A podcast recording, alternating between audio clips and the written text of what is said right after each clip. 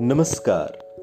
आप सुन रहे हैं द बॉलीवुड रेडियो और आज के इस पॉडकास्ट में बात रेखा और मौसमी चटर्जी के झगड़े की। सत्तर और अस्सी के दशक की दो मशहूर और खूबसूरत एक्ट्रेस यानी रेखा और मौसमी चटर्जी ने अपनी अदाकारी के ज़रिए लाखों फैंस के दिलों में अपनी जगह बनाई। वहीं फिल्मी गलियारों में अक्सर दो एक्ट्रेस के बीच कैट फाइट्स की खबरें भी आती हैं। हालाँकि ये सिलसिला कोई नया नहीं है, बहुत पुराना है। कई बार छोटी छोटी बातों पर ही दो हीरोइनें एक दूसरे से भिड़ जाती हैं।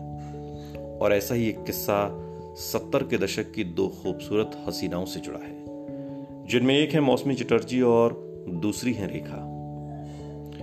साल 1978 में फ़िल्म रिलीज़ हुई, जिसका नाम था भोला भाला। इस फ़िल्म की वजह से मौसमी रेखा से उलझ गई थी। दरअसल फ़िल्म के मेकर्स ने इसके नेम टाइटल में रेखा का नाम मौसमी से पहले रखा था। मीडिया रिपोर्ट्स की माने तो ये बात मौसमी को पसंद नहीं आई और वो भड़क गई। और इतना ही नहीं, उन्होंने मेकर्स पर अपना नाम रेखा से आगे लिखवाने के लिए दबाव बनाया। हालाँकि उनके दबाव डालने का कोई असर नहीं हुआ, क्योंकि नेम टाइटल में रेखा का नाम ही पहले रखा गया था।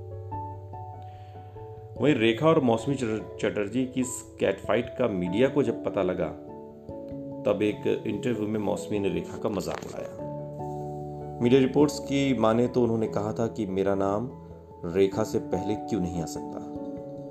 मैं उनसे कोई गई गुजरी थोड़ी हूँ। आपको बता दें कि फ़िल्म भोला भाला के बाद भी रेखा और मौसमी कई फ़िल्मों में साथ नज़र आई, लेकिन इस तरह का मामला बाद में फिर कभी सुनने को नहीं मिला।